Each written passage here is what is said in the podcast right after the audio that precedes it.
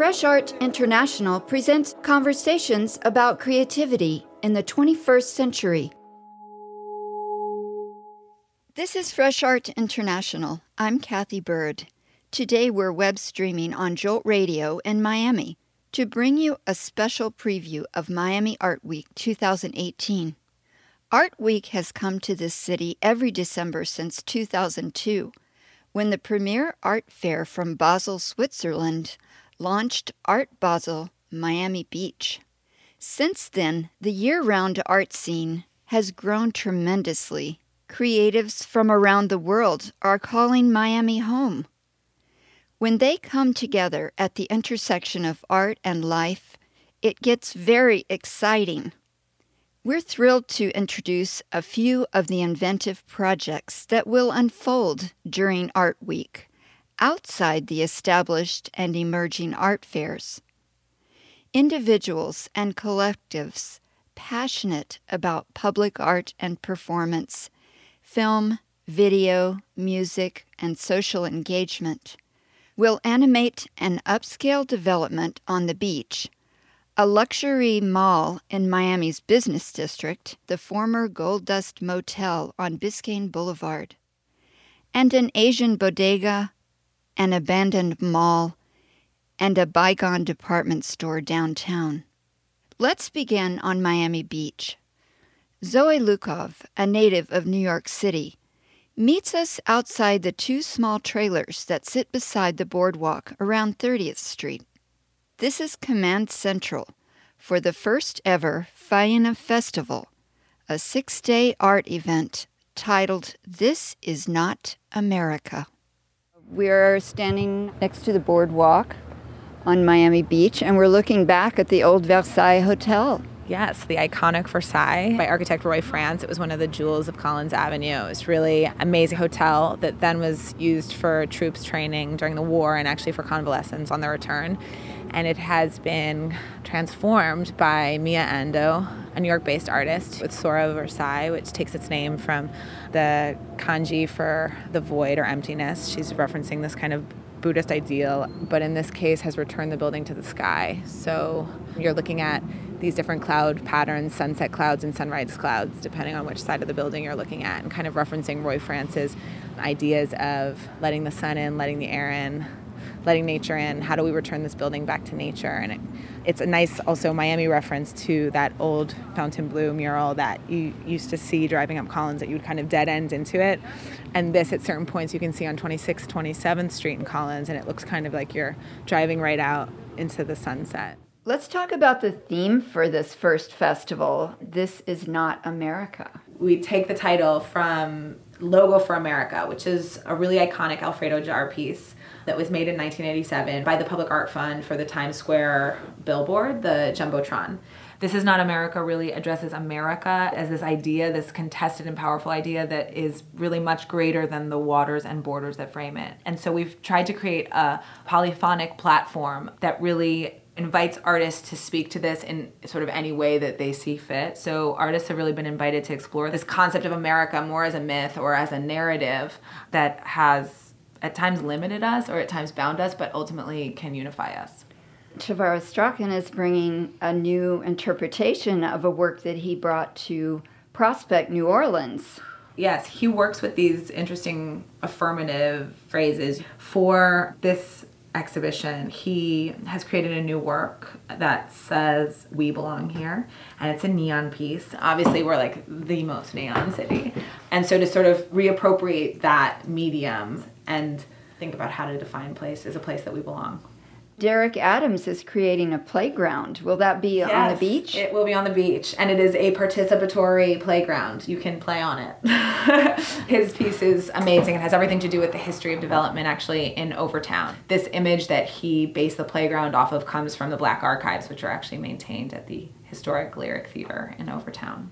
It's interesting, there's an exhibition coming to Miami that is referencing the Black Archives as well. The AfriCOBRA exhibition yes, at North Miami Museum of Contemporary Art. So we have a lot of historic references going on in Miami right now. I think it's very interesting. Yeah, I think people are trying to understand this place and all of its fullness, right? And as opposed to just what we've heard. Part of what's interesting about Derrick's work actually is that not only does he reference the Black Archive, but he also references this idea of Miami as being the playground of the Americas. But for who is it a playground? For who who gets to play? That's right. And Derrick, if we could recall for listeners, just had an exhibition at the Museum of Design in New York where he referenced the Green Book, the book that black travelers used to find safe places to stay and eat and experience when traversing the United States in their cars. Right. But that actually is what led him on the path during his site visits here to find that image. When we looked in the Green Book together at what spaces are still standing in Miami, perhaps unsurprisingly, they're in Overtown. One of them was the Dorsey Inn, actually. That was the hotel you could stay at. D.A. Dorsey, actually, his name is still on Northwest 2nd Avenue over there. And D.A. Dorsey was Miami's first black millionaire, and he helped to develop Overtown. So Overtown has this very rich history actually when it was a thriving and you know culturally vibrant neighborhood. And so I think Derrick was interested in the way development has shaped Mid Beach, the way development has shaped Overtown and kind of transposing those two neighborhoods and bringing that ignored history to light a bit more. Bringing Overtown, a historically black community, bringing an artifact or a representation of recreational space to our beach. Right, and like he calls it, making the playground that should have been. So it's a really interesting playground because on one side you see sort of this starker reality of what the playground looked like, and on the other, almost in technicolor playgrounds. And you're also presenting a film series film series, a talk series. We have a lot going on. The film series is amazing. We're actually showing Joseph Beuys' film, the famous I Like America and America Likes Me, from the time he spent a few days in a New York City gallery with a coyote. So that's very exciting. I'm really pleased we get to show that work. And that's an iconic piece for those who haven't seen it. It's a mesmerizing work. It will be really interesting to see it in this context. Yeah, for sure. I think it's very key to the conversation. Then we also have Boris Mitic, who I know you saw when we showed the Biennial of Moving Images. We, I became really interested in his work. Boris's process is so interesting because he does kind of calls it crowdsourcing these nothings. While he's one of the filmmakers, there's filmmakers from all over the world who submit their shots of quote unquote nothing that then get edited together by him in the final cut. He's created a video, like a video art version of this is it's called this is not nothing and it's over an hour of alphabetized nothings, abstract nothings, amazing nothings, boring nothings, cataclysmic nothings. yes. And there are other films. Yes, we're showing Wu Tsang's Wildness on a loop and also doing special screenings. So basically, the film series is such that you can come to the screening room in the Faena Hotel, which is on the fourth floor, at any time between 12 and 7, and there will be films on on a loop. There are also three special screenings. One is Boris Mitic's In Praise of Nothing. One is Eugene Jarecki's The King. We're extremely excited to have, which was filmed in Elvis's 1963 Rolls Royce crossing the country. He made the film The King and kind of uses Elvis as kind of this uh, symbol for the American dream. What is wrong with America? The world just doesn't know where America is headed. Where does the country go from here? And there are performance pieces that will be brought every day to the district. Yeah, so we have Cecilia Bengolea, who's been working with us. She was in residence for a number of weeks, actually developing the piece. It's a site specific choreography. She's created it in collaboration with local dancers here and with Nancy St. Leger, who's the guest choreographer who's a traditional Afro Haitian dancer. Cecilia's piece is for the Faena Forum. It's really fascinating the ways that she's looking at her practice of Jamaican dance hall and the way that's related to the Orisha dances of Cuba and the Haitian Loa dances. She's very interested in this cross Caribbean spirituality that is somewhere between the sacred, I guess she would call it, and the profane. Like, how do we explore the body through dance in these ways. And she's also very interested in the environment. So she's referencing a lot about climate change and the waters here in Miami as well in her work. And she works with animation, she works with video, she's creating a hologram. The piece is really incredible. So, and don't forget Isabel Lewis, she's incredible. Isabel is doing one of her classic occasions.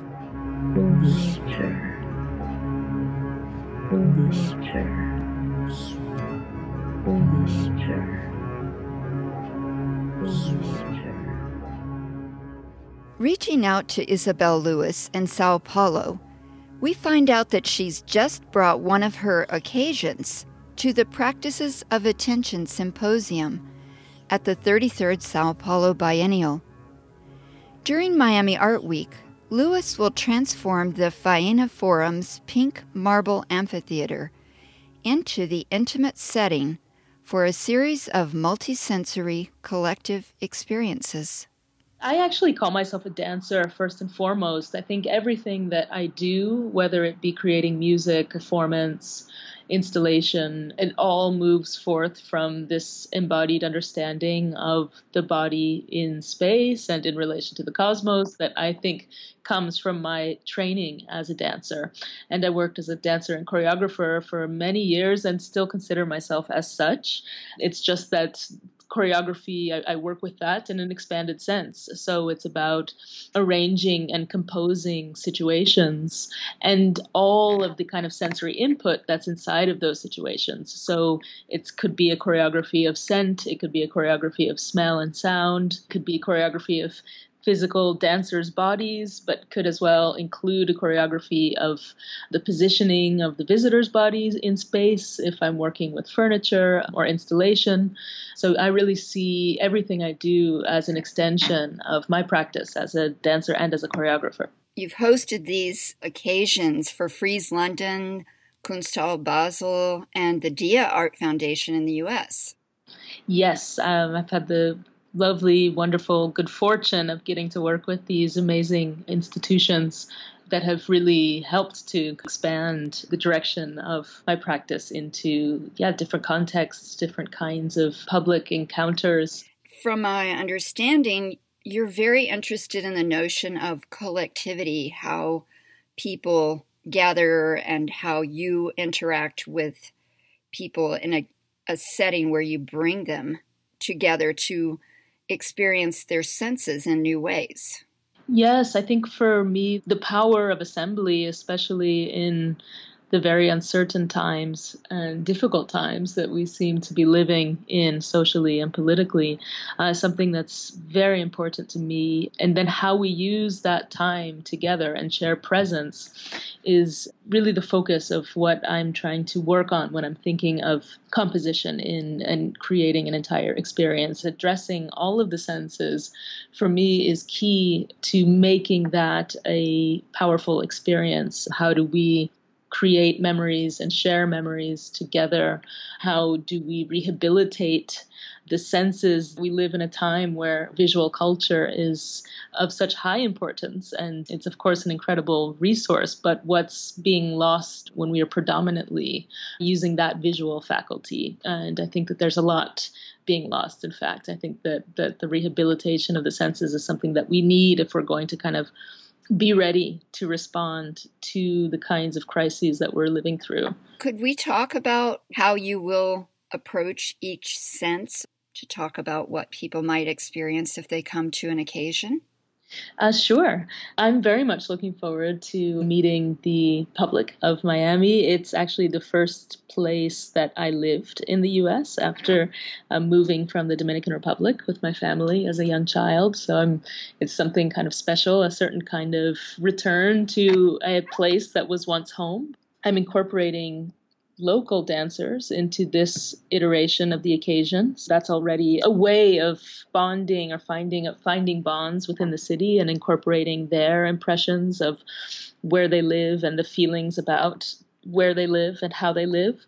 I will as well be joined, we will be joined in the space by plant life, a lot of native and indigenous plant life from the region that I'm sourcing locally, and that will be playing a, a, very important role, I think, in in the work because plant life for me is such a powerful form of presence. In fact. So, what about smell? There are three scents that are part of this occasion that I created alongside a chemist, Sissel Tolaas, a Norwegian smell researcher who's based in Berlin and she has for 25 years been researching everything about smell and scent. And she and i have been working together now for four years. And these three scents that I'll bring to, with me to Miami are the first three that she and I created together.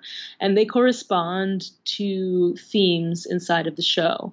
Two of them are more evocative of the imagination, are more speculative and fictional, let's say not existing in nature. The third smell is a grounded scent, a scent that is grounded in a scent that is existing in the world. Visitors will see me with my smell diffuser and this machine that I move around the space with uh, in order to bring those scents uh, closer to each individual. We will explore that and discuss that inside of the show. That's beautiful. We have smell, sight, the plants, I guess touch plants also, taste. Absolutely. I will be as well working with a local chef who will be creating these vegan bites that are part of the experience of the occasion. So, as a way of activating the, the sense of taste. They will be beautiful and they will be uh, vegan, that's for sure. So hopefully everyone can partake in that as well. So that's the sense of taste, which again touches on themes woven really throughout the show, which is really this question of how do we move forward into the 21st century and how can we flourish as a human species in more ethical and effective ways in the interconnected collaboration that we are having with all the other species and all the other things that we share space with in this ecosphere. It's, it's a moment in time where I think people are rightfully, I mean, in some ways I can completely understand. People are in despair. People are struggling to deal with the kind of contradictions of the world that we live in. And I think that that can be a very isolating experience and that can create a kind of form of paralysis.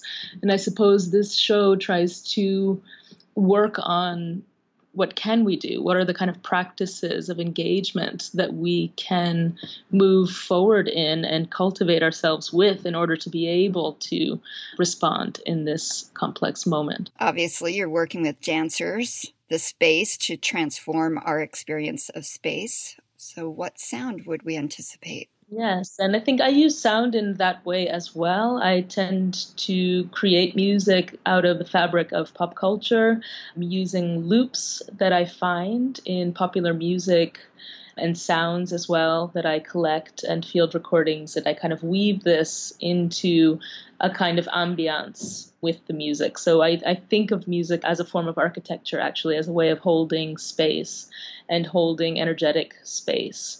That sound will sometimes be broken by a particular pop song. A lot of times I'm referencing things like hip hop and American popular music that I grew up with, but I find ways of morphing it or transforming it. You're almost in a kind of dreamscape where you might almost recognize something, but then it kind of slips away and transforms into something else. How will you guide us into this realm that you're creating? You know, I call them occasions for a reason, and that reason is really about finding a space of live art and performance that perhaps doesn't fit anyone's idea of what theater looks like or doesn't fit what someone's idea of exhibition might look like. It's really a modality that's somehow in between um, many different modes, and there's a social element to them. You know, that's and that's why really I call them occasions. So, in a way, it's it really is about being together and meeting one another, and then I introduce and shape different moments of attention and focus throughout the occasions.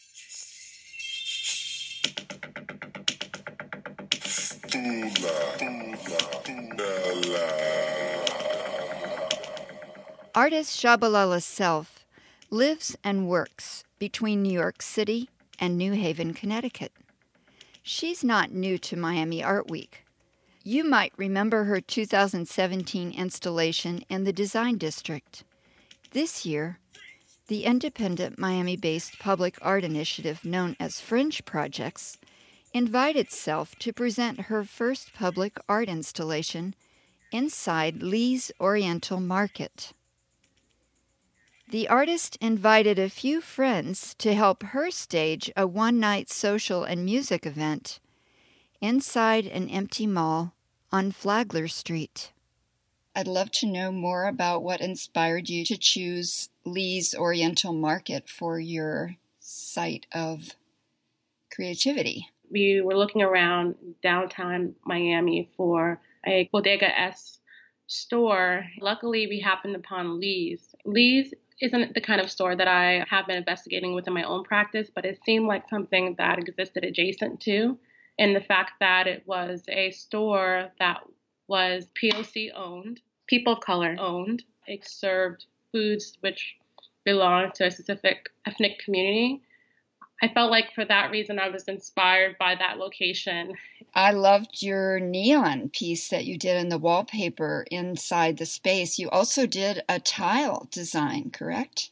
Yes. So the tile design was borrowed from my original project, which I had actually done an iteration of the last year during Miami Art Week in the design district. It's like a mock corner store floor it's a grid, but it's with an illogical pattern. The purpose of having the illogical pattern is to really evoke the idea of it like an art space opposed to an, a real quotidian like market. And it looks like was this your first neon piece or is that something you've done before? I've done neons before.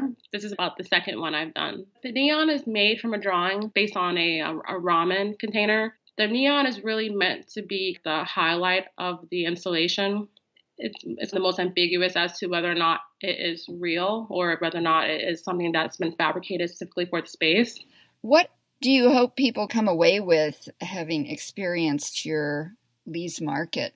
The biggest takeaway I would like people to have from the project is just to be more aware, I guess, when you're in commercial spaces I think people spend so much time in stores and different kind of spaces like that, but because it's such a part of everyday life, it's a very passive experience. And people underestimate the ways in which these spaces can affect your subconscious. For Lee's Oriental Market, the purpose of this site-specific project with Fringe is really to bring attention and to kind of celebrate an example of POC ownership in downtown Miami, bring more traction into a store and, and maybe a neighborhood that maybe isn't thought of so much as being the face of Miami, but I think it's these small businesses that really give character to cities. And I love that description that Fringe has given of how you're responding to the site as a collision of art object and household commodity, or in this case, art object and consumable commodities.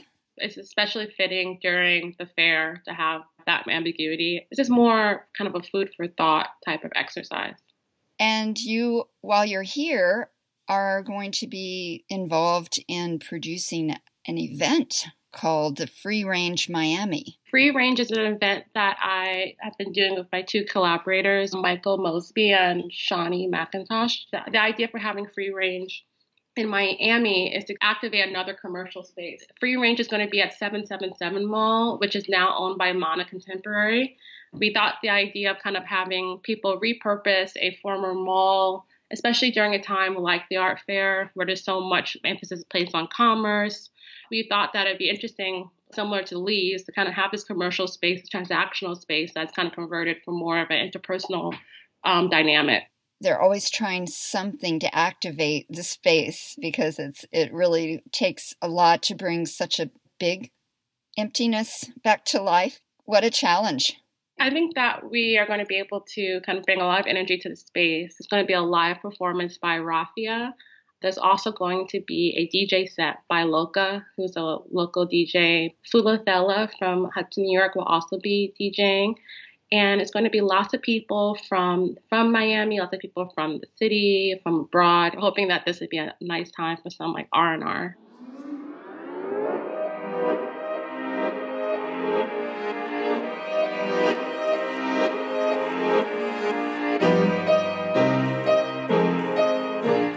Born in Venezuela and based in Miami, Tam Grin is curator of a creative collective called Raw Pop Up. For Miami Art Week 2017, Raw brought life to the empty shell of the historic downtown post office.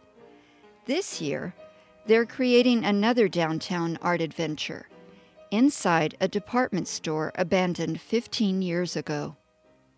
We enter through the loading dock and head to a freight elevator.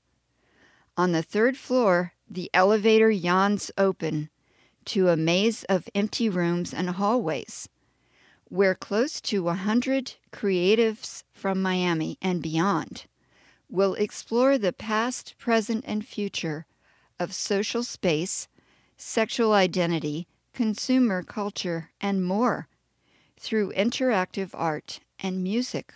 So the experience starts in the loading dock. Some of the spaces in the Burdines are for former employees, such as the loading dock and the industrial kitchen. And some of the spaces such as the food court are where the customers used to be. So that's part of the concept of this experience. People arrive to wrap up, up at the loading dock where they'll get a task as an employee. That's part of an interactive art installation and performance that they need to do as employees of the, this abandoned department store. And then they come up an industrial elevator and they enter an industrial kitchen. The whole curatorial concept of this project is that through interactive art, we can travel through time, past, present, and future, and see how our values have changed. Because this is an abandoned department store, we are evaluating here how much have we abandoned certain values and replaced them for other values. How does it look like for the future? So, for example, in this kitchen, there's a few performances and installations that have to do with edible art and labor, trying to highlight what used to happen in this space 15 years ago or more through contemporary art. Right now, it looks like we're standing in what was once the lunchroom or cafeteria. Yeah, we're calling it the food court. Yes, this is a typical 1980s food court when that became a craze in the US and every single department store and mall started opening one and people families used to spend their weekends here shopping and dining in a very different way that we do today. And it looks like there are a couple of installations that have started coming together here. Yes, we started installing on November 15th, and a lot of the artists that are local, which is more than 80% of the creators for this project, have started coming slowly, installing, and then the last few days we'll have the artists that are coming from different cities and countries a few days before we open and start installing. So, what is happening in this space?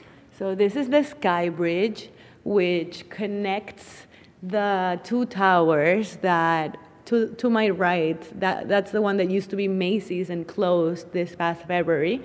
And to the left, which is the one that we're actually activating, we have, uh, it's been abandoned for more than 15 years and it was what used to be Burdines.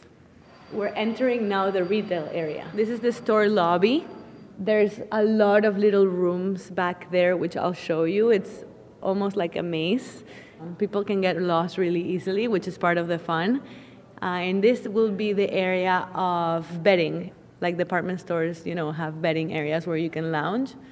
And there's also going to be vitrines built here where there will be installations and performances happening inside the vitrines. And we have the fitting rooms right here, in which there is an installation in which you can dress up dolls with cutout clothes. But like back in the day, we used to play Paper dolls. Paper dolls, exactly. But in a futuristic way, in which gender is not necessarily so separated as it was back then. And here to the right, we'll have a candy shop. People will be able to lounge in the store lobby while they wait for their families to shop and look at the retail area. And we have a few installations by creators who are talking about rampant consumerism, super relevant topic this Black Friday weekend. It's you know it's such an important part of American culture in this kind of space. And here we are entering all the little rooms, and all of them have their own personality, which comes from their use in the past. This one, for example, is the sunglass area, because as you can see, this is where they used to sell sunglasses. There's a lot of hidden rooms around here that There's going to be prompts for people to find them. And once they find them, they're going to be told a few instructions that they have to do to intervene the space. And this is Eric Vince. He's doing Hi, an, Eric. Hi there. an installation in video with sunglasses and nostalgia and memory, which this place evokes. Are you a Miami based artist? Uh, yeah, actually, uh, we are a store, an eyewear store in Coconut Grove. But since this is taking place in the Macy's in downtown, we're gonna offer the retail experience. It's gonna be a little different, a little trippy, with frames that obviously cause a nostalgic feeling. So it's something that people will be able to put on, buy, and have some fun with it. So there will be shopping experiences. Yeah, we want to create an ambiguous situation in which the viewer is not sure if they're actually in an abandoned department store that is coming back to life within the overall curatorial concept. So there's artists that are having a performance retail experience as well. Everything is site specific, and we've actually held tours for the creators. And now we're entering a beauty parlor.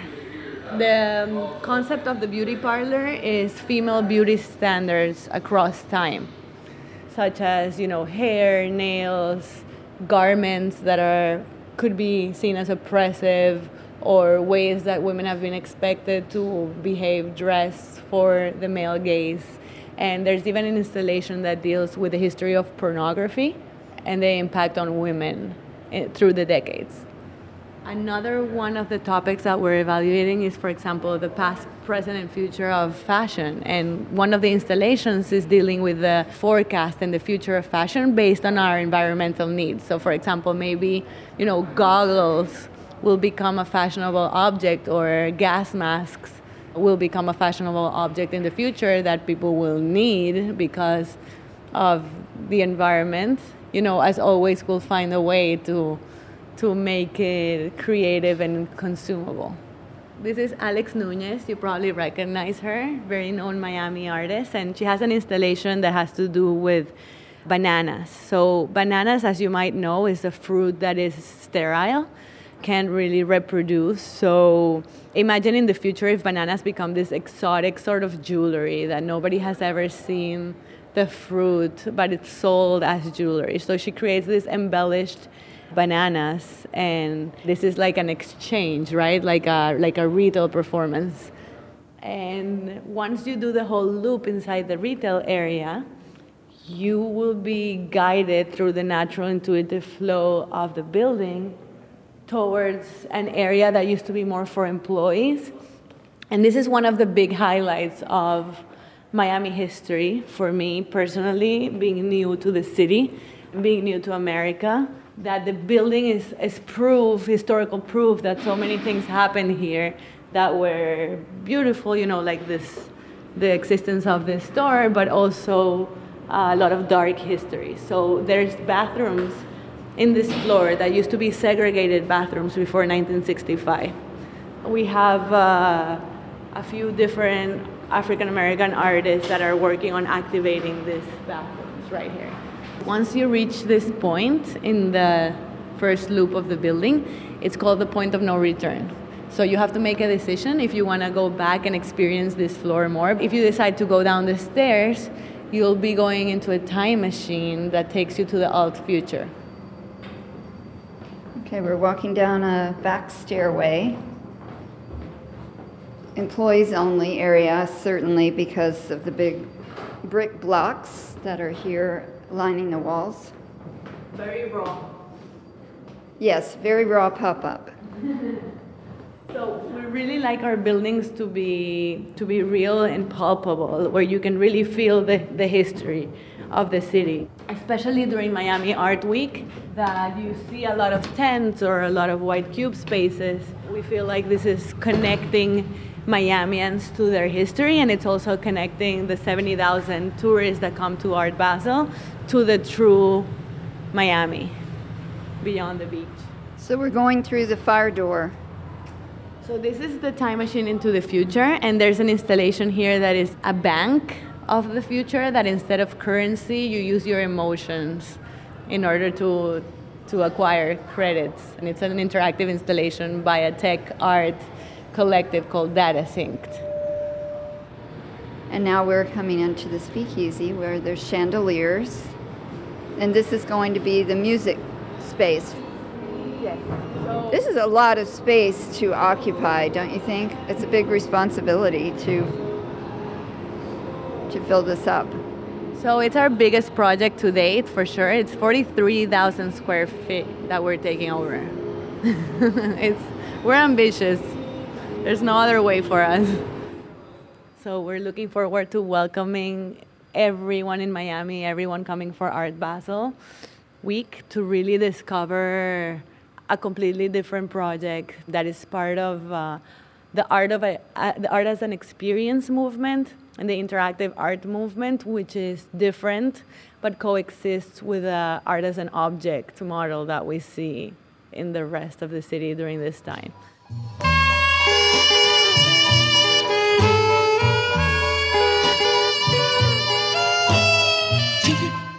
A Miami native, Tanya Bravo is co founder of the Juggerknot Theater Group. She meets us at the former Gold Dust Motel on Biscayne Boulevard. In the mid century modern district, also known as MIMO, Juggerknot is staging an immersive theater experience that spans decades of local history. The setting is a motel undergoing a facelift. Developer and preservationist Avra Jain stopped reconstruction of this space so that Miami Motel stories could create the time warp we're about to enter.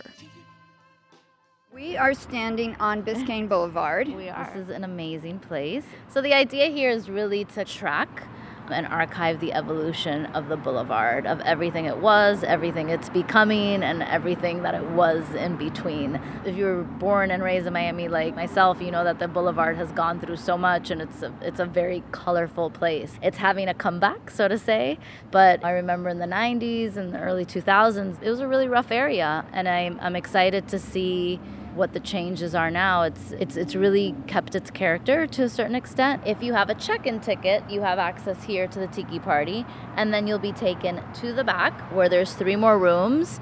You'll go to the manager's Florida room. You'll go to what we're calling the bookie slash poker room, and you'll meet a gentleman who calls himself the accountant, and you'll play poker with him and learn a little bit about history of maybe the mob, gambling in Miami. You'll also have a diner. There's a diner that's connected here and a coffee shop, and you'll meet the waitress. You'll meet a feminist who's uh, sort of rallying against the Playboy Club that's across the street that now is the auto parts store. You'll meet two young boys who are trying to get into the Bunny Club who are 15 years old. A fisherman that's by the river who's teaching people how to fish and, and really exploring the hotel, but everyone you meet is from a different time period. So I love that. Yeah, it's a collision of time, so to say. Mm-hmm. So, creative experiences, just real life creative experiences. It's a very active way of experience theater. You're part of the conversation, you're an active participant. It really can't happen without you. You know, we're not sitting back in a proscenium theater. We're you know, walking and talking with it. And downstairs, you can actually talk to the actors if you want. Upstairs is more, we like to say, is a close up. It's very cinematic. When you walk into these rooms, if it's set in 1960s, everything that's placed in that room, every prop, everything that you encounter is from that time period. We work closely with Goodwill. They're a partner of ours. So, of course, it was a dream for all of our designers, our set designer, our costume designers. A lot of the things that you see in there were sourced from there. So, it's a lot of vintage goods and stuff like that. It's a close up, very voyeuristic sort of feeling. Downstairs is what we call, we like to call it the wide shots more. Should we go there? Yeah, let's go downstairs. Mm-hmm. It's more of sort of like the heartbeat of what the neighborhood is like, what the people are like that lived in the area. And and the stories, all the stories that Juan writes, they're anchored in, you know, historical information that he's found. We have a partnership with History Miami and they've been incredibly helpful of giving us access to their archives, also giving us access to historians such as Paul George. So I'll, I'll give you a peek into the manager's room she'll share a cocktail with you in here. And um, this is one of my favorite rooms here. It's also still coming together.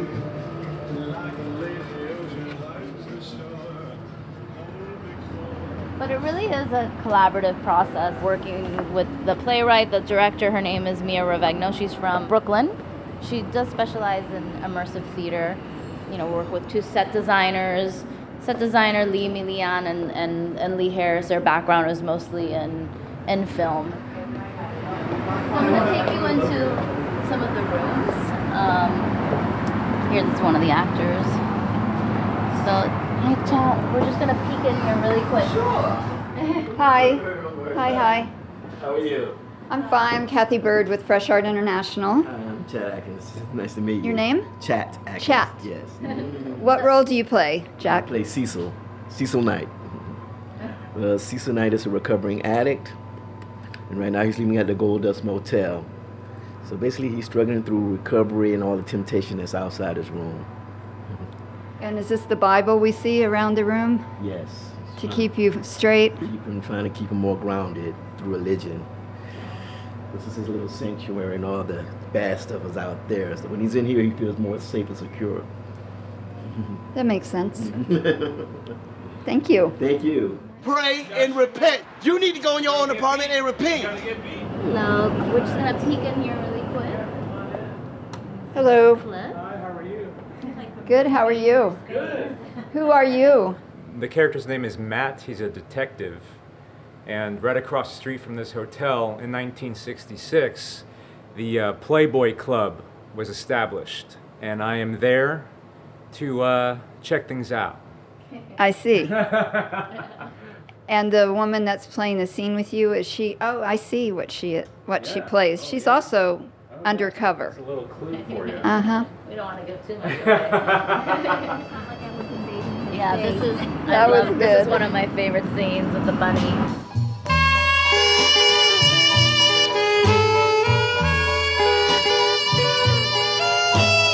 So this is 1970s. This is a prostitute who she's made this hotel her home. She brings the John in. It smells like patchouli in here. I love it. We play with smell a lot because smell brings out a lot of memory and it's really taps into into a lot. Uh, I think creatively in terms of, of time. You get taken back in time, sort of through this little portal, and then you come back out, and it's it's the boulevard. We're right here again. So the playwright's done a really incredible job of just taking time and, and letting you weave through it. We're not in, one single moment in one place.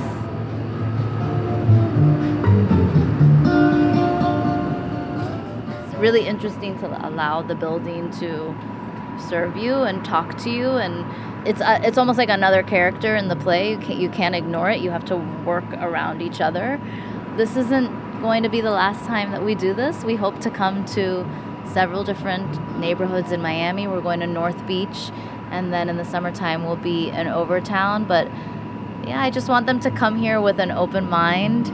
Uh, it's a really exciting way to find out about the history of Miami and it's a it's a new it's a new way to discover theater be a really active participant in, in something that they may have never experienced before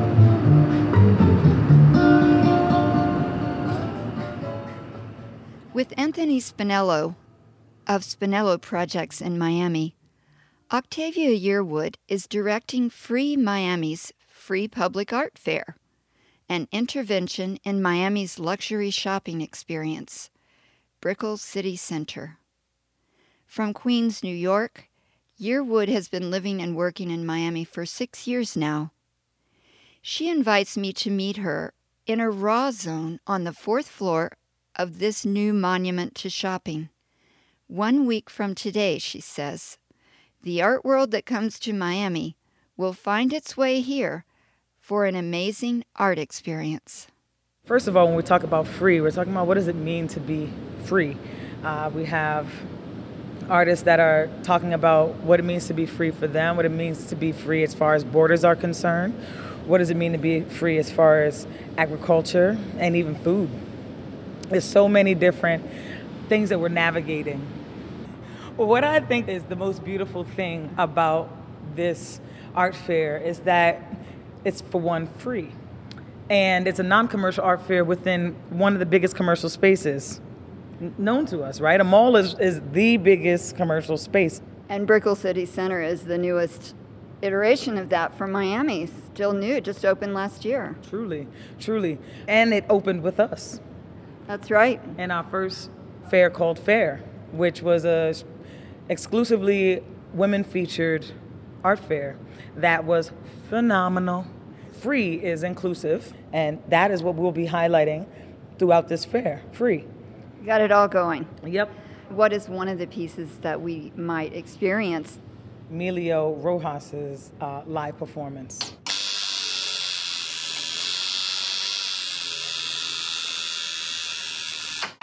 And what he's going to be doing is having a tattoo without any ink be done down the spine of his back, symbolizing the borders and how the borders play into the spine of human beings and of the nation and of the country. Wow. Yeah, it's going to be out of this world. Uh, and, and I also think it speaks to the way we are in this structure. Our, our producer, Eric Ruales, said that the building to him is like the bones of the body.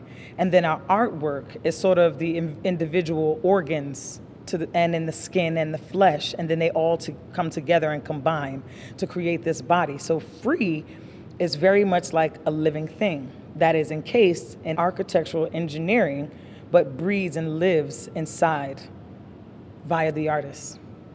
With the human energies that Correct. will be inside the space. Correct, but also just artistic expression. Absolutely. And what that looks like in all the forms, right? So in this space here, in particular with this wonderful, wonderful backdrop, we'll have Michelle Lisa Polissaint performing in a way that people have never seen her perform as of yet. We are looking out over the Miami River. The view is amazing here. We're at the a crossroads of the city where the water meets the street. Such an amazing location to be able to do this in. I love it. Right. Yeah, we have. It's not expected. Well, the only thing that should be expected is that it's going to be great. Okay. What are the dates? The opening is December 6th. That is when you'll see, you'll be able to see Emilio's tattoo happen live and in person. That's going to be happening 4:30 to 8 p.m. And then December 7th is also another day filled with performances. One of which is going to be Michelle Lisa Polissaint's Moonshine Moaning as well as Pioneer Winters Collective, which is also going to happen on the 6th, but you'll have a full one hour performance of that on the 7th. And then you'll actually have my libations performance happening right there in that courtyard, featuring some amazing Miami artists like James Clyn, social activists like Valencia Gunder. And actually, I have a very special person coming in, Sophia Roe from New York City who it has been in vogue and works a lot with food and again talking about what it means to be free. Yeah, and we have also Fountainhead resident Shaza. She's going to be speaking in the language that she created through dead languages. So this is going to be nothing to miss. right. Oh, okay, oh, we're yeah. back outside going down an escalator to where, the second space. Where you can beautifully see Genevieve Gaignard's piece called Counterfeit. Right, right across the way. top of the Victoria's Secret, where her piece is obviously talking about body identity. We're intervening throughout the whole entire mall. So actually, we'll be having interventions happening in the bathroom, okay, with, with affirmations. We have outdoor space where we're going to take you right now. We have a bunch of vinyls of work that's going to be popping up around the mall, including Genevieve's. Indeed. Genevieve is an artist from New Orleans, and she was here in residence at Fountainhead earlier this year. And it's great to see her work writ large. large and in charge.